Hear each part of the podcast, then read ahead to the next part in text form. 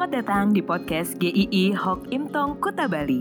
Penginjil Ray Reginaldi akan membagikan renungan harian singkat untuk membawa Anda mengenal dan menyembah Tuhan Yesus, bertumbuh dan menjadi murid Kristus, serta berdampak untuk banyak orang.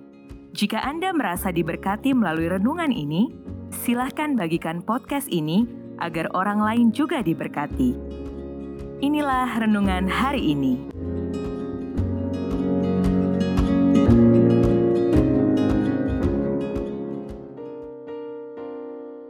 Kehadiran Tuhan, aturan Tuhan. Keluaran 25.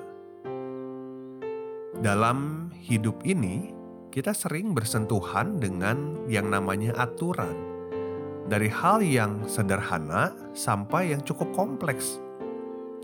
Contohnya, di dalam masa pandemi ini, aturan penerbangan berbeda dengan saat sebelum pandemi kita tidak bisa nyelonong masuk pesawat tanpa mau tahu aturan yang berlaku saat ini. Kita tentu akan menaatinya kalau kita mau naik pesawat terbang itu. Kita bisa menaati berbagai aturan yang ada di sekeliling kita. Tetapi kita kadang abai untuk menaati aturan tertinggi dari Tuhan kita. Hidup mengikut Tuhan tentu harus mengikuti aturan Tuhan sebagai umat Tuhan, orang Israel pun harus mengikuti aturan Tuhan ketika mereka akan berhadapan dengan Tuhan.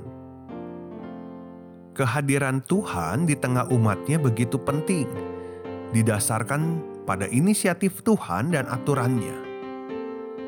Kemah suci adalah tempat kehadiran Tuhan selama 40 tahun pengembaraan orang Israel di padang gurun dan ketika mereka ada di Kanaan. Musa diberikan instruksi langsung dari Tuhan untuk kemah suci ini. Salah satu kata yang sering diulang dari keluaran 25 adalah kata harus. Pengulangan kata harus menandakan sesuatu yang tidak bisa ditawar.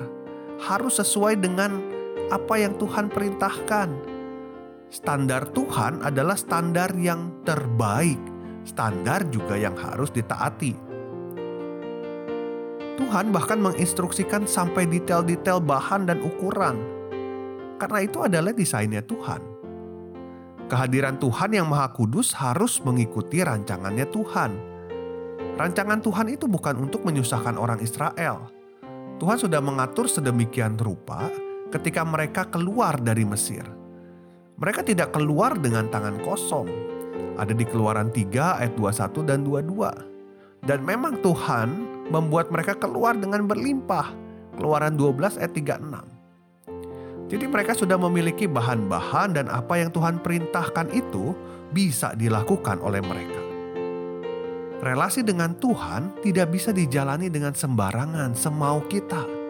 Tetapi harus dijalani sesuai dengan apa yang Tuhan kehendaki.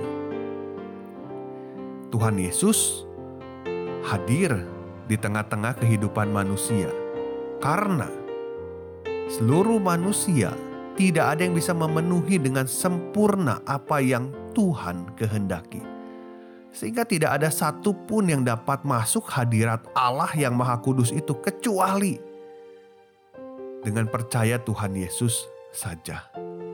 Hanya karena Kristus, orang percaya dapat berelasi kembali dengan Allah dan dapat berjalan di dalam yang Tuhan kehendaki orang percaya sudah ada Roh Kudus di dalam hatinya, di dalam hidupnya, maka seharusnya sudah bisa mentaati apa yang Tuhan kehendaki.